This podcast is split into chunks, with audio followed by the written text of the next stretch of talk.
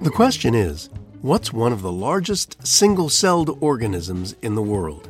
Choose from the following blue whale, milk cap mushroom, bubble algae, or giant sequoia. Think you know the answer? It's bubble algae.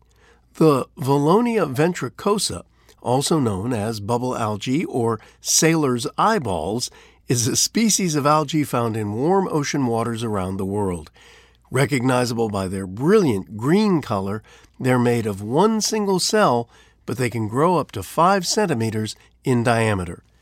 Tamika, I thought I knew what algae was, but I didn't know mm-hmm. there were so many different kinds. Mm-hmm. Tell us about them. Oh, yeah, there are tons of species of algae. Let's start with bubble algae, and then I have a story to share about algae that glow in the dark. So, bubble algae can mostly be found in tropical and subtropical regions of the world in coral. Now, this includes places like Brazil, the Caribbean, and the Indo Pacific. What does it look like? Really? Like eyeballs? Mm-hmm. It's green and it can grow up to about two inches in diameter. And its skin is really delicate. It reminds me of bubble tea or fish eggs. Mm-hmm. You know, overall, algae is known as an extremely important source of oxygen in our atmosphere. It also plays an important role in the food chain of the ocean and is found in plenty of everyday items people consume. Really? I mm-hmm. mean, eating algae and I didn't know it. Like what? It's listed as carrageenan in many products like ice cream, which keeps the crystals from forming. It's in salad dressing, toothpaste, lotion, and it's used to coat pills. okay, you said you had a story to tell us about glow in the dark algae? Oh, yes. So I was on vacation in Puerto Rico and they have a big lake called Laguna Grande, which means large lagoon. And this is one of many bioluminescent bays in the world. Puerto Rico actually has three of these bays. Jamaica and Vietnam have them as well.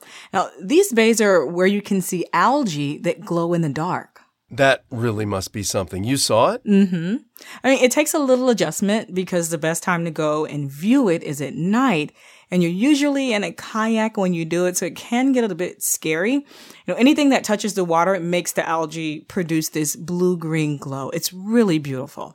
Yeah, well, I'll have to add kayaking through a bioluminescent bay at night to my list of things to do. All right. Thanks for that, Tamika. Mm-hmm. That's it for now. I'm Murray Horwitz. And I'm Tamika Smith. We're Ask QOTD on Twitter and Facebook, or subscribe to us on Apple Podcasts or on our website, askqotd.com. Come back tomorrow and ask your smart speaker what's the question of the day.